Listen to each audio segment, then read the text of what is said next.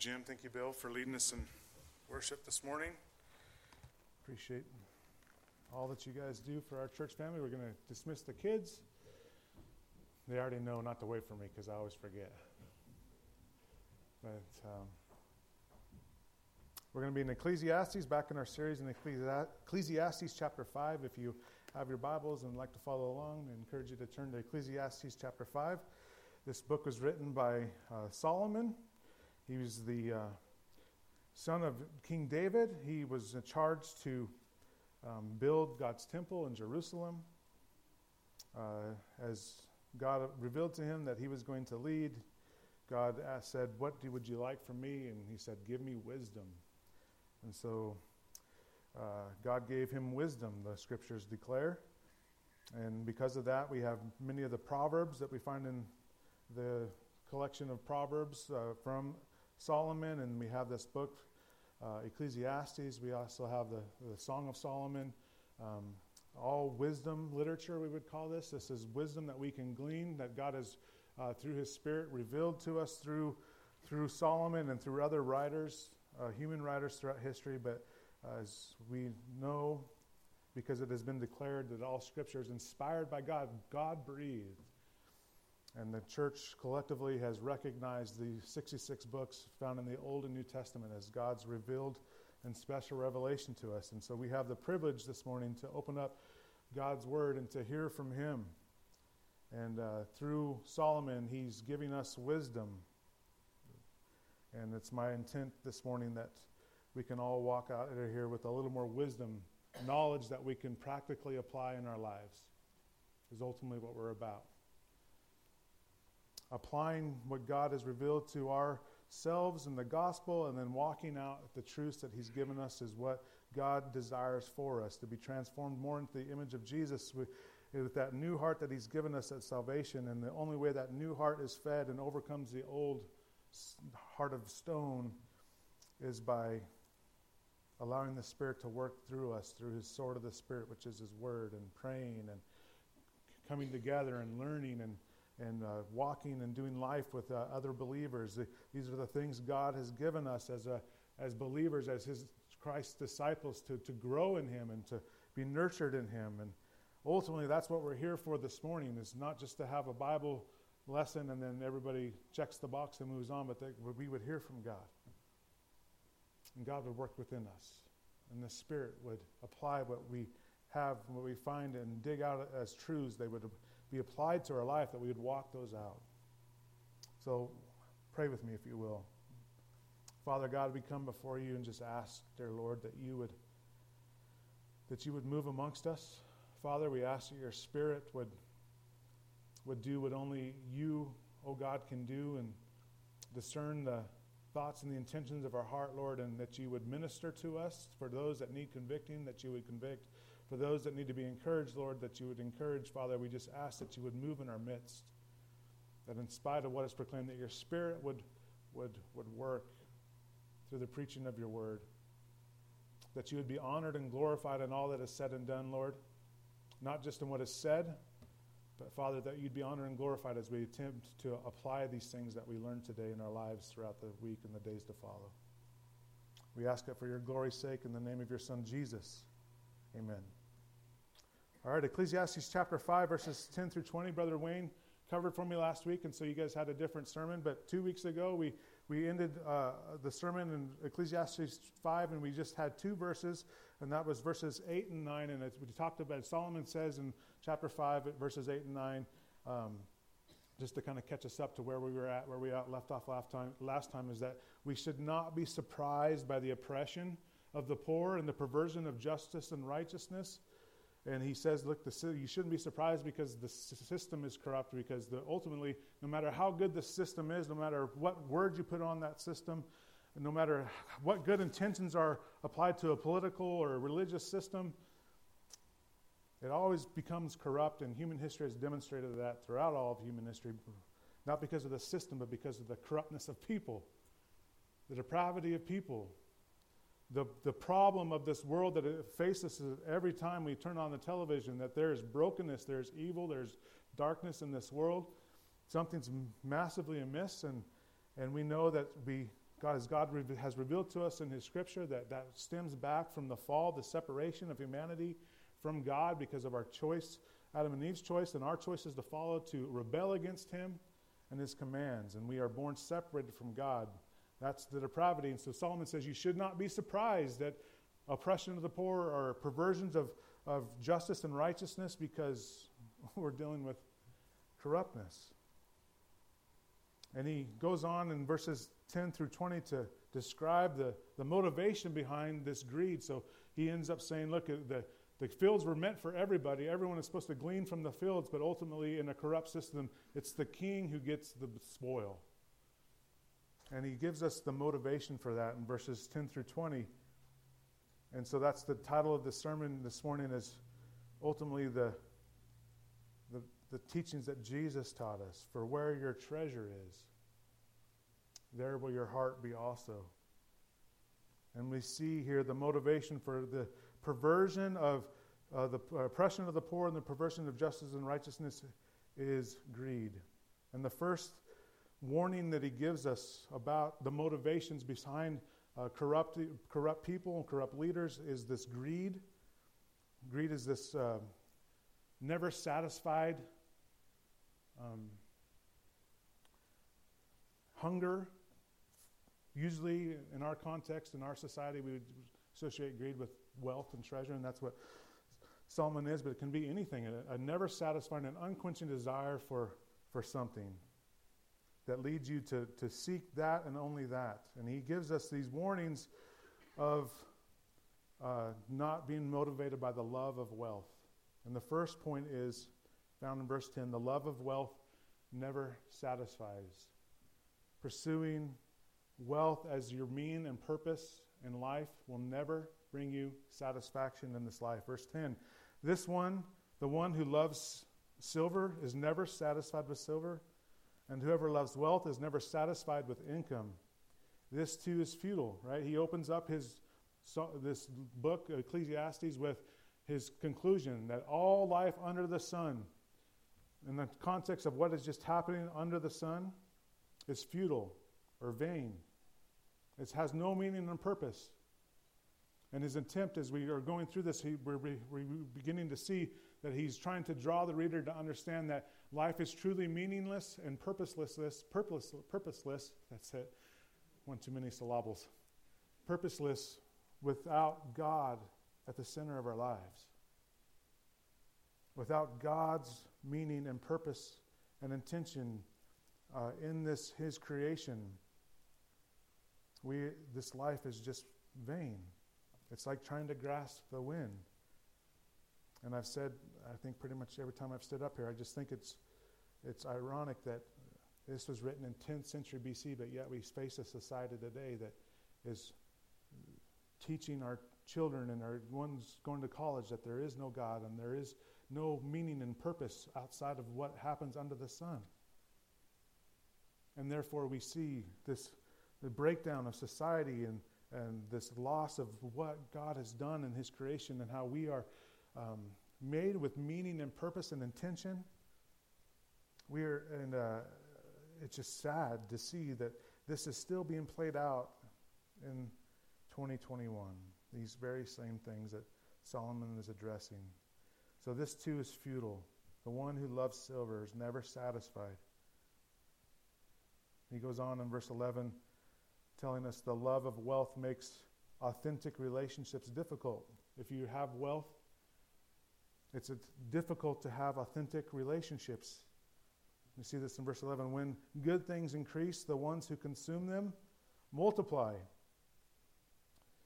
I've read a couple biographies of, um, I'm, I'm, a sports fan, so I've read a couple biographies of uh, athletes that I, that I love their play and I wanted to know more, more, know more about them. And I, uh, you hear often hear the story of a, a guy that grew up in the inner city who had no money and you know struggled his whole life, kept kept his nose clean, was had the, the innate abilities of athleticism to take him to college and was able to get a college degree and then uh, but he was so good in the, athletics, football or basketball or whatever, that he, they got the big contract for a professional team.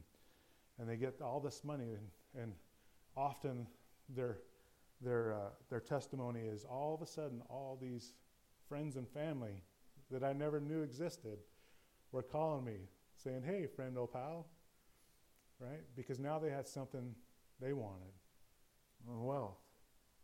And so, someone with wealth is often suspicious of people, what their intention is. Are you here to make friends with me? Or are you here to make friends with me so I can provide you with money? So the warning is the love of wealth, using wealth as the means for your meaning and purpose in life to acquire more and more wealth. The warning is first, the love of wealth never satisfies. The second one is the love of wealth makes authentic relationships difficult. And we see that when good things increase, the one who consumes them multiply. What then is the profit? What is what then is the profit to the owner except to gaze at them with his eyes? He's suspicious of everyone and the relationships that he has. The next warning he has for us is the love of wealth makes sleep hard to come by. It makes sleep hard to come by because you're always worried about how much wealth you have or don't have. All right, it can be opposite. It can't. We might be sitting here. You might be like me and say, "Well, I don't have this problem. I don't have a lot of wealth." But the very opposite can be true. You can be so fixated on not having enough that that's what's ruling your heart. It makes you sleepless. When Scripture says we are to put our hope and trust in God. The love of wealth makes sleep hard to come by in verse 12. The sleep of the worker is sweet, whether he eats little or much. The guy that goes out, or the woman that goes out and works hard and works away every day to, to earn their way in this life, they can come home and they can sleep well. But the abundance of their rich permits him no sleep. And why is that? Because uh, his last warning he gives us Wealth is fleeting and wealth is fickle. Fleeting.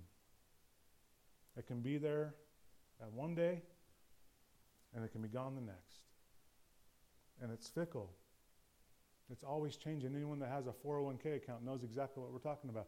You have like five years of really good stock market gains. You're like, man, I'm going to have a good, pretty good retirement. I'm looking good. And then a tragedy happens, and all of a sudden, 30% of your wealth disappears overnight or the, the housing market in 2008 when everyone was walking around with these huge equities, uh, you know, all this money in their house, and then all that value is gone within a matter of weeks. Wealth is fleeting, and wealth is fickle. And his warning to us is if you place money or wealth for at the center of your heart, if that is what you live for, if that is your meaning and purpose, it is going to leave you without meaning and purpose because love or wealth is fleeting and fickle. The love of wealth is. He says this in verses 13 through 17. There is a sickening tragedy, tragedy I've seen under the sun, wealth kept by its owner to his own harm. The wealth was lost in a bad venture, so when he fathered a son, he was empty handed.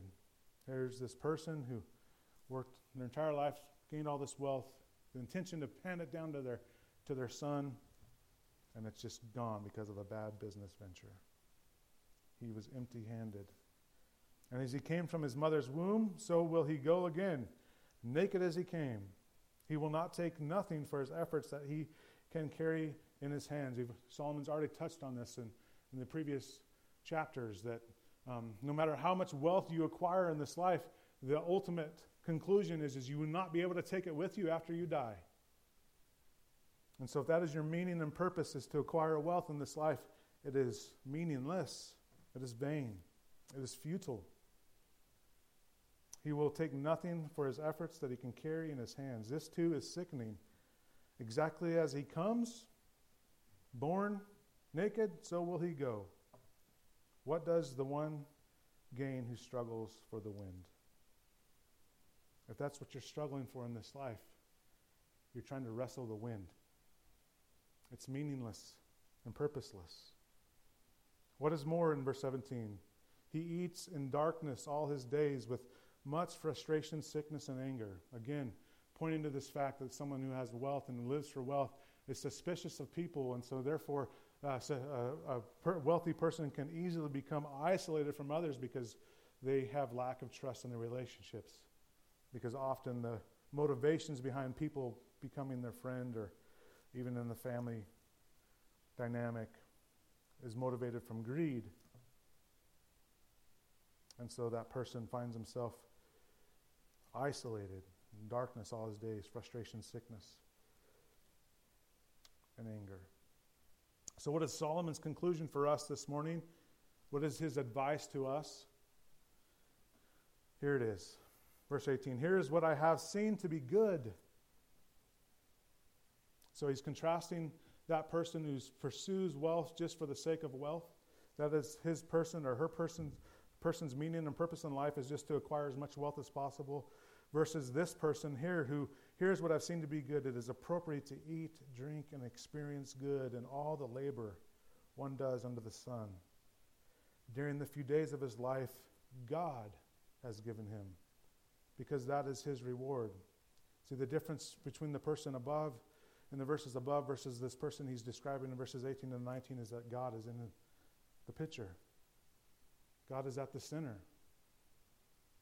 This is a person who understands that in spite of the evil and the darkness that we see, we know that God is sovereignly working out his good pleasure in his creation, and we understand that, and so we seek to live for him in the New Testament context through the gospel. We can't live with him outside of the gospel, the good news that Jesus has come to save those who are sinners and be able to be reconciled back to our God through what the sacrifice of Jesus Christ.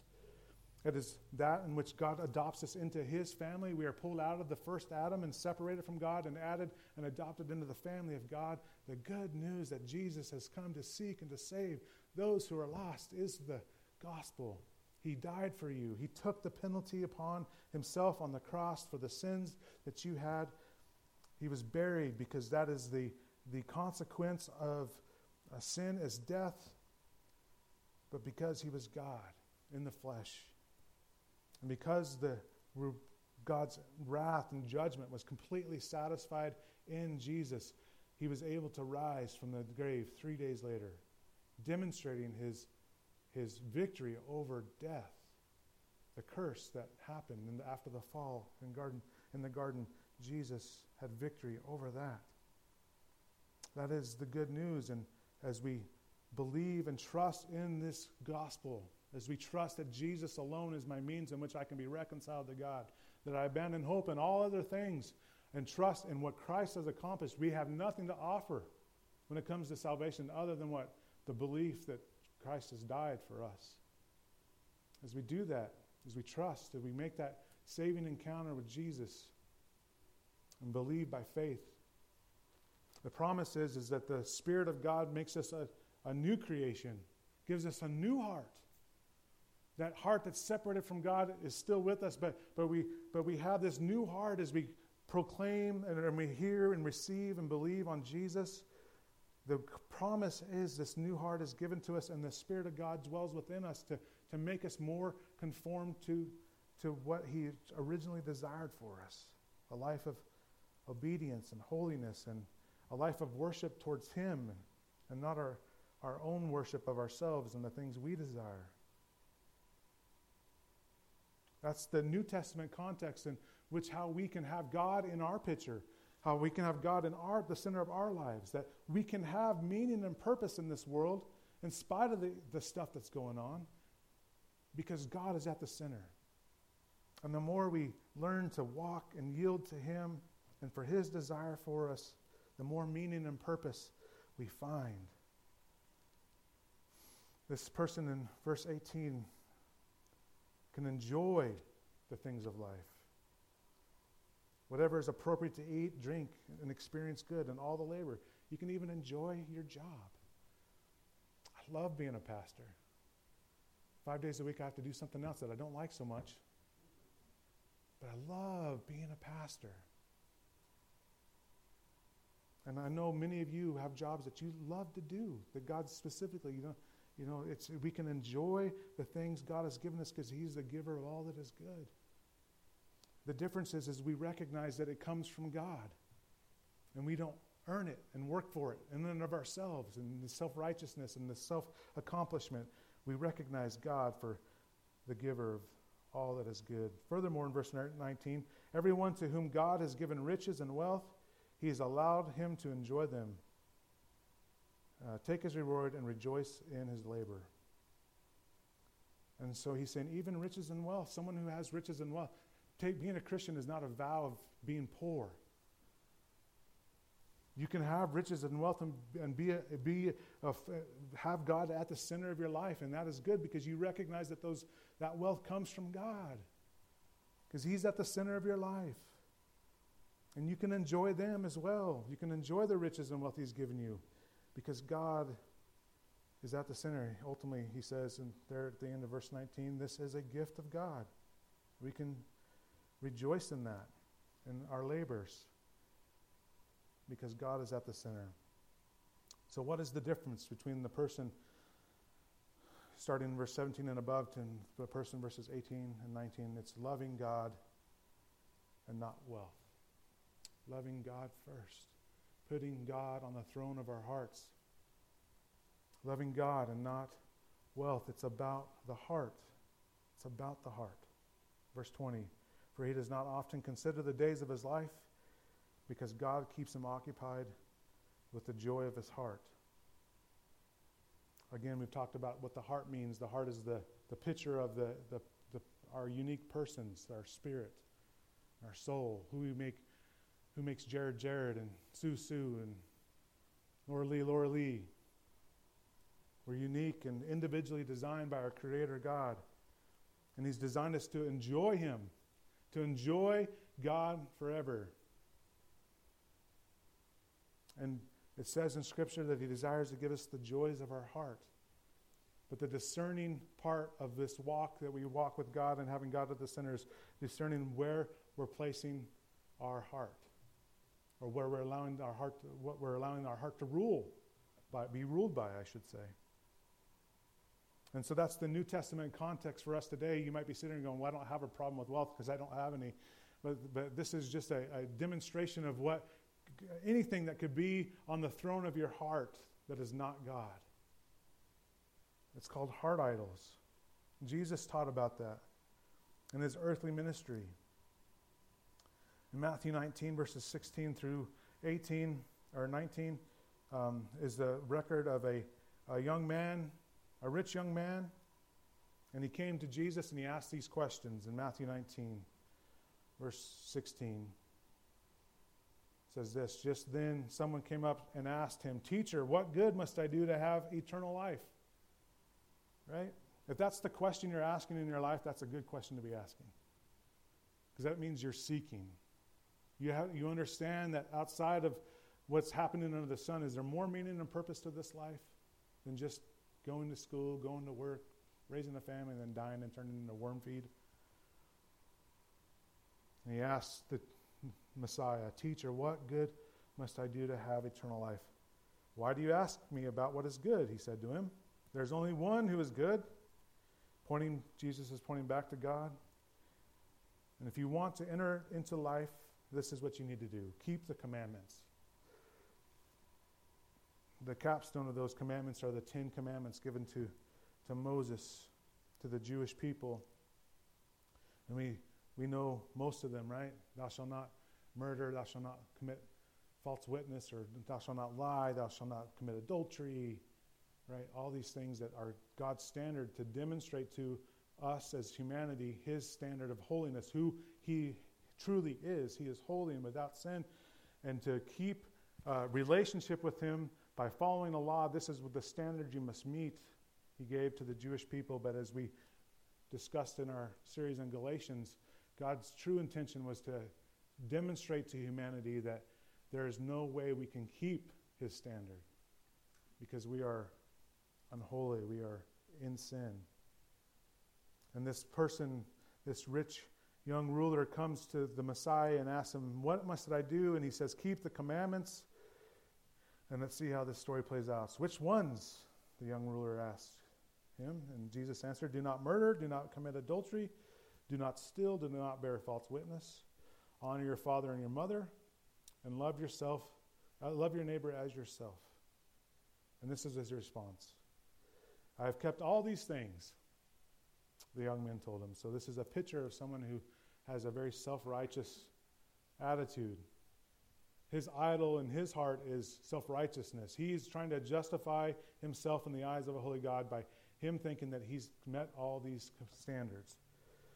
But Jesus, being God, knows his heart, and so he drills down to what's truly going on here. What do I still lack? This is Jesus' response. If you want to be perfect, Jesus said to him, go and sell your belongings and give them to the poor, and you will have treasure in heaven. And then come and follow me.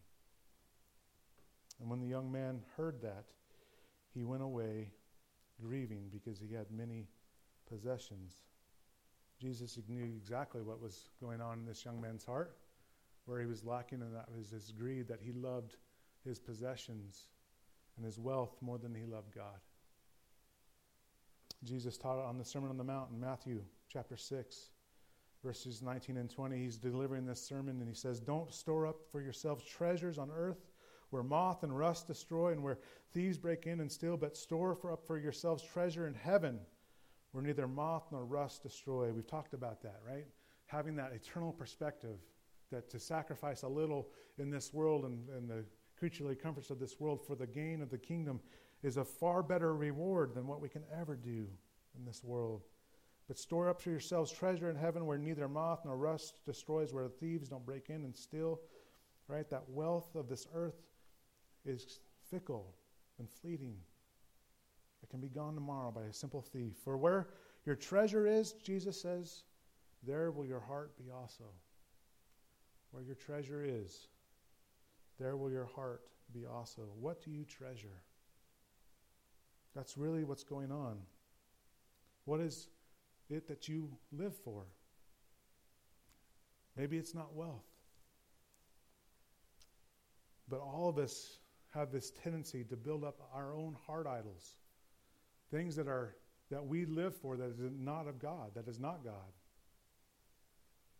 Heart idols are spoken of in Ezekiel 14. We think of idols as like some golden bronze, right? Image that's crafted and people bowing down to it. But, but what really God speaks of when He says, Thou shalt not have any idols or worship any idols, it's, it's what what we live for, what we give our time and attention and worship to. And it doesn't have to be something physical, but it's this idol of the heart that is spoken of in Ezekiel 14. Let me just read this for you. Then the word of the Lord came to me Son of man, these men have set up idols in their hearts and have put their sinful stumbling blocks in front of themselves. He said, They set up these things in their hearts that are not me. They're living their life and their meaning and purpose is found in what's ruling and reigning on their hearts and it's providing it's making a sinful stumbling block for them to worship the one and true god so i actually let them inquire of me so this thing of heart idols it can be wealth but it can be other things the world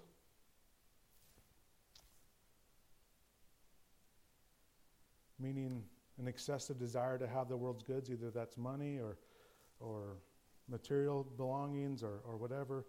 That can be what we live for instead of allowing God to rule and reign our hearts. The, the desire to have more of the world's goods rules and reigns can rule and reign our heart. Another one is self. Paul writes to Titus and says, Watch out for these lovers of pleasure more than lovers of God, the ones who seek pleasure, who will manipulate people, to be able to have their pleasure, be, on, be aware of those. They love pleasure of this world more than the lovers of God. Other people can be heart idols. When we put too much fear on love or trust in people and not God, and so that can be even, I mean, all these things can be good things. They're not just, a, you know, they can be good and of God. And as long as we have a healthy perspective and allow God to be on the throne of our heart, and He is first and foremost in our lives, right? Many of these things are can be enjoyed, but often these things can overtake God's position in our lives. Other people, even our spouses, our family, where we do just live for our family and that's it. Instead of putting God on the throne, it's about putting your spouse on the throne. Everybody pray for Tara. She really struggles with that one. Not. Just kidding. She doesn't at all. But other people can be what we live for and the approval of other people. Always striving to please others. And that's what you end up living for instead of striving to please God. Other self righteousness. Self righteousness is uh, the, the example is that rich young ruler trying to establish ourselves in our in our prayers and repentances and blameless living. And so we, we come to this point where, where all we live for is how good we are and how, how, many, how many things we don't do. And so we begin to see ourselves as acceptable to God because of our, our own self righteousness instead of relying on the righteousness of Christ alone and understanding we are all beggars given this wonderful gift of salvation not through our righteousness, but the righteousness of Christ. This is what we call legalism, where we try to establish our worth to a holy God with what we don't do. And then we judge others they don't live up to our standard. That can be an idol of our heart innate gifts from God. Those are the things that are naturally given. Maybe you might have a good voice or be gifted to um, be very intelligent or have a lot of strength and be an athlete. And so that's what you live for. I remember in high school, uh, Travis and I were talking about that earlier today. He was from a town close to mine, and I lived for football. That was my identity. And I was just some little kid in a pond thinking that I was all that because of, you know, there wasn't a lot of competition. So you had a little bit, an ounce of athleticism, and everybody thought you were great. And that was my identity, what people thought of my athleticism. And that was the idol of my heart. Or maybe it's your, your voice or whatever God has innately given you, your intelligence, just relying completely on that, allowing your, your rational thought to be ruling and reigning in your heart instead of God, and bowing the knee to what He's given to us in His special and revealed Word. How about uh, ease of life? That temptation to build a life of ease and quietness and just have our own contentment. And that often means isolation from other people. I went up to Montana last week, and it, it was really hard to come home. It was so beautiful up there. Oh, my soul. It's so pretty up there, and it could be so easy to get lost up there. And uh, Gracie drew the short straw, and she had to drive up with her dad. We took two cars. So she had to drive up with me. And uh, we were looking at this beauty all around us, and I said, Man, Gracie, I keep having this thought that it'd be so nice just to sell everything and, and to buy a cabin in the woods and just be by myself and, and just enjoy this beautiful creation and just I said, but the problem is is God calls us to relationships and God calls us to community and God calls us to proclaim the gospel, and I can't do that if I'm by myself in the woods. That can be an easily uh, idol of the heart. It's relationships and community are difficult things, but that's what God calls us to to love one another, etc. Escapism, people who concoct imaginary, fictitious scenarios. They don't like the world that they live in, and so they're constantly in their brain uh, with a, this ease of life and creating this magical, fantas- fantasized world where people look up to them and they're prominent, and that's where they live. They're escaping the realities of where God has placed them. That could be an idol of the heart, allowing your fantasy and where you want to be to rule and reign instead of allowing God to use you where you're at in this world, where you're at, and who you're encountering. And worship of people in high places can be the idol, an idol of our hearts, even today. Again, all these things can be good things if we keep the right perspective, if God is first. But when we put presidents on the throne of our heart, or political parties, on the throne of our heart. As the means to answer the ills of society, we have a, an idol of the heart. Because it is God who needs to rule and to reign our heart. Or we get, God forbid, the diagnosis of a, a cancer, and a surgeon goes in there and just masterfully cuts away the cancer, and he declares to you after you awake, you're free of cancer, and all of a sudden that person becomes your person you worship. That he did it. Instead of ultimately re- understanding that it was God who gave that person the abilities and the intelligence and the skill to be able to do that for you. Even ministers or pastors can become idols of the heart. When I was in Bible college, there, um, there was just this huge influx of what we now call celebrity, celebrity pastors, where as the internet began to expound and these really gifted men begin to, um, you know, live cast their sermons and all that stuff, they begin to gain lots of followers. And so people were at home listening to this person and just thinking this guy's just amazing, gifted of God. And, and truly they are, and truly they were. But, but suddenly that person became their all in all. Instead of God being their all in all, it's that person and their teachings. And, and as long as that person says it, then it's truth. And so they're now they're they're allowing that person to rule their heart, to be the discerning wisdom in their lives instead of God and His, His revealed Word and the Holy Spirit who desires to bring us into all truth through the Word. And then during that time, we've seen, I've seen many of those celebrity pastors fall morally.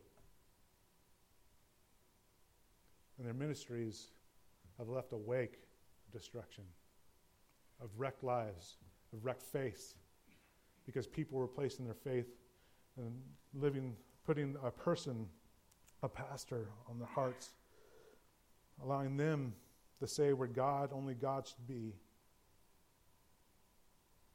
It should be God. Ruling and reigning in their hearts. So, so what, how do we escape this? This, this um, John Calvin, famously said this the human heart is a perpetual idol factory just perpetually spewing out idols. These things that we latch onto in this world instead of God. And so, what is our escape, our way of escape? And I think Paul's letter to the Thessalonians gives us some hope here. First Thessalonians chapter 1, he's writing to this church. Paul went into Thessalonica and he, he went to the synagogue there and he proclaimed Jesus as the Messiah, and many people believed, and the church was formed, but also many people became very angry. Paul was beaten and whipped and chased out of town, forced to leave this church uh, quickly. He's in Athens and he's worried about this church, and so he sends uh, some messengers up there to see what's going on, and he gets a good report back that the believers that believed and trusted in Christ, the Spirit of God is working strongly amongst them and their faith is being declared throughout the world. And it was God doing this amazing thing in Thessalonica, and Paul's so encouraged by that. But he gives us the, the answer to how do we escape our heart idols. Because it's ultimately about the heart, right? What we treasure is what we worship. What we treasure is what we worship. And so uh, he says in 1 Thessalonians 9 For they themselves these other people throughout the world. He said he'd come into a town. He wants to tell these people about the faith of the Thessalonians, Thessalonians, and and um, they said we already know about them because they're what they're doing and their their perseverance in the face of persecution is being made well known throughout the world. He says, for they, they themselves report what kind of reception we had from you. And this is what this, these people have done. When they heard the gospel message, they turned to God from idols to serve the living and true God. It's that idea of repentance that we often talk about. Jesus or Paul came into the synagogue. He proclaimed Jesus as a Messiah. He proclaimed the way in which one is uh, reconciled to God is not through the keeping of the law, but to trust in Christ's accomplished work alone. He proclaimed the gospel over and over again. These people were saved, so they had a change of mind. They were went into that synagogue that morning trying to appease God through keeping the law. They were presented with the gospel. They had a change of mind that ended up changing the direction of their faith walk. They no longer tried to appease God through the law, but through following Jesus. They turned to God from idols to serve the living and true God and to wait for his Son from heaven, whom he raised from the dead, Jesus, who rescues us from the coming wrath. So, how do we escape our heart idols? It's, I pray everyone in this room has had that salvific encounter with Jesus where you were convicted by the Spirit of your need to repent, have a change of mind of what you were previously trying to reconcile yourself with God with, and instead trust in Christ and His accomplished work alone. And in doing that, the promise of Scripture is that the Spirit comes upon us, regenerates us, makes us a new creation in Christ. He indwells us and desires to live in us. He's given us a new heart.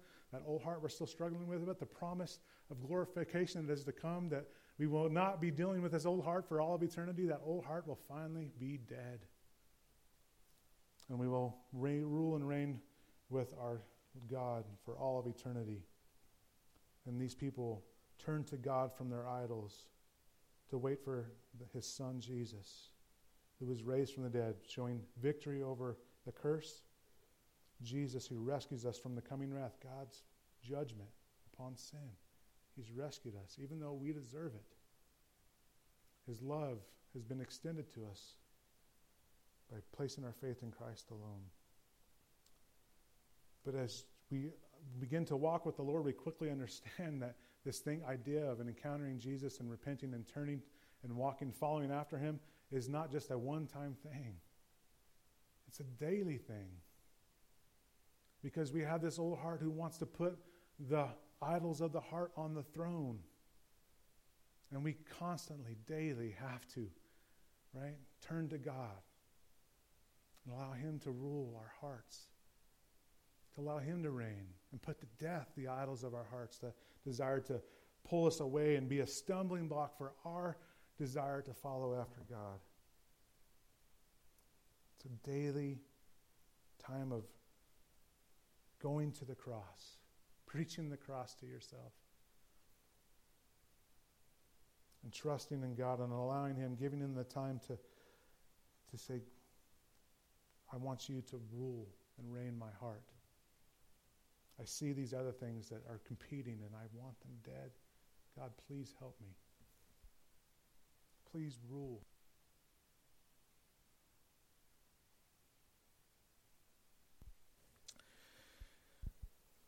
The love, so that's what we are to do on a daily basis.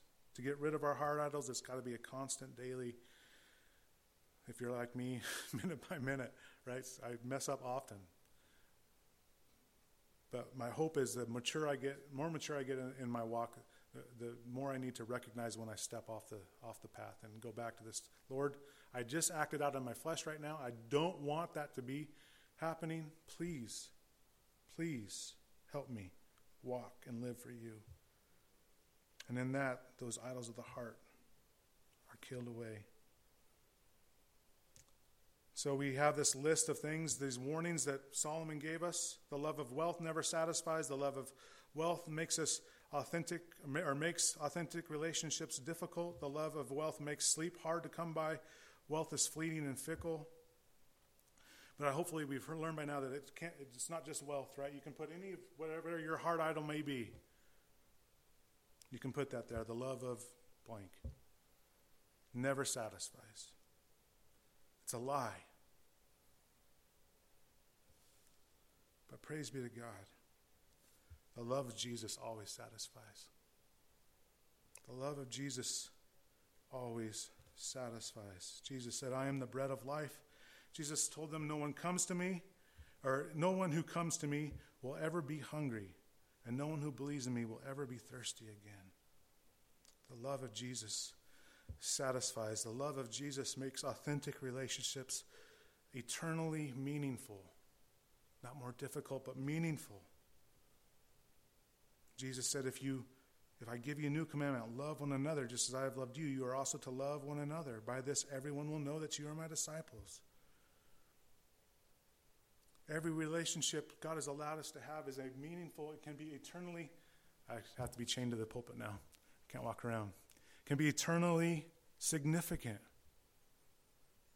Those relationships God has given us is a person who needs Jesus, who needs to hear about Jesus, who needs to see Jesus lived out. It makes the love of Jesus makes our relationships eternally meaningful and impactful. That's in John 13. The love of Jesus brings rest to the soul. Instead of the love of wealth bringing restlessness, the love of Jesus brings rest to the soul. Come to me, all who are weary and burdened, Jesus says in Matthew 11. This is the first verse my pastor, after I got saved, made me memorize. I always smile when I come to this verse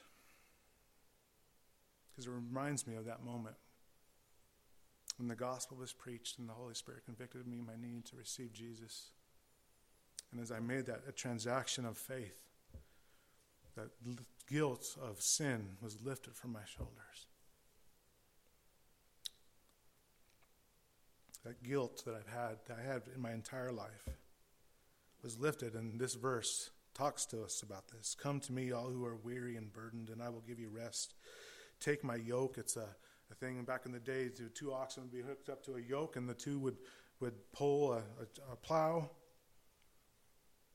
and he says, Take my yoke on you and learn from me, because I am lowly and humble in heart, and you will find rest for your souls. For my yoke is easy and my burden is light. The love of Jesus is steadfast and immutable. The love of the world's treasures are fickle and fleeting, but the love of Jesus is steadfast and unchanging. It's His love demonstrated to us. It's a gift. This thing of grace is unmerited favor. It's given to us. We, we don't do anything to earn it. And it's a love that is steadfast, unmoving, unchanging. Paul writes about Christ's love in Romans 8. Who can separate us from the love of Christ? Can affliction or distress or persecution or famine or nakedness or danger or sword? As it is written, because of you we are being put to death all day long. We are counted as sheep to be slaughtered. Church, I don't know what's going to be happening in the future, but I do know this Christ's love for you will never change. I don't know what's the persecution that we'll be facing a year from now, but I knew, do know that God's love for us, extended to us in Christ Jesus, will never change. Knowing all these things, we are more than conquerors through Him who loved us. For I am persuaded that neither death, nor life, nor angels, nor rulers, nor things present, nor things to come, nor powers, nor height, nor depth, I think that's a pretty exhaustive list, nor any other created thing will be able to separate us from the love of God that is in Christ Jesus our Lord. That is our hope. That is our meaning and purpose in this life put God on the throne of our hearts, to live for Him and rest in His love. So as we do so, that He through us, we may be able to love others as He has loved us. And by that, people will know that we are His disciples. That is our meaning and purpose, church. I pray that if you're here today and you've never encountered Jesus in the saving way, that today would be the day that you would abandon hope and all else and that you'd be reconciled to God through believing in the death, burial, and resurrection of Jesus Christ. For he is the only way. He is the truth. He is the life. No one is reconciled to God except for believing and trusting in Christ's accomplished work, the scriptures declare, John 14, 6. We have this moment of uh, imitation song where we sing to God and we deal individually with, with God, but this is also a moment for you to be able to exercise your, um, to take action upon your decision to maybe accept Jesus as your Savior, to believe and trust in Him, to be reconciled to Him, to step out and say, I want to follow Jesus, be baptized because you desire to live for Him, this is a moment when you can take that step and come forward. And, and if you need to know more and have questions, I'd love to be able to show you from the Word how this can be a reality for you, how you can be pulled out of sin and separation from your God and be reconciled to Him through Jesus. It would be my distinct honor to do so. Church, let's, let's endeavor to, to live this out. Let's endeavor to inspect our, our hearts this week and pray to Him and ask God to reveal to us the idols that might be on our heart that are not of God. And ask Him to the power of the Spirit that they would be slain, that they would be toppled, and that Christ Jesus, the Spirit of Christ Jesus, would rule and reign us, that we may be used for His glory in this world. Let's pray. Father God, we thank you. We love you because you first loved us. We're so grateful for the gospel, God. We're so grateful that you've empowered us to live this life you've called us to. And we acknowledge this morning, Lord, that if in and of ourselves, left to ourselves, we would be hopeless. But you've done this for us, God, and help us to do what is often the simplest thing to be said, but the hardest thing to do. Help us to allow Jesus, the Lord Jesus, to be enthroned upon our hearts, God. Help us to walk for Him and for His glory. And we ask it in His name. Amen.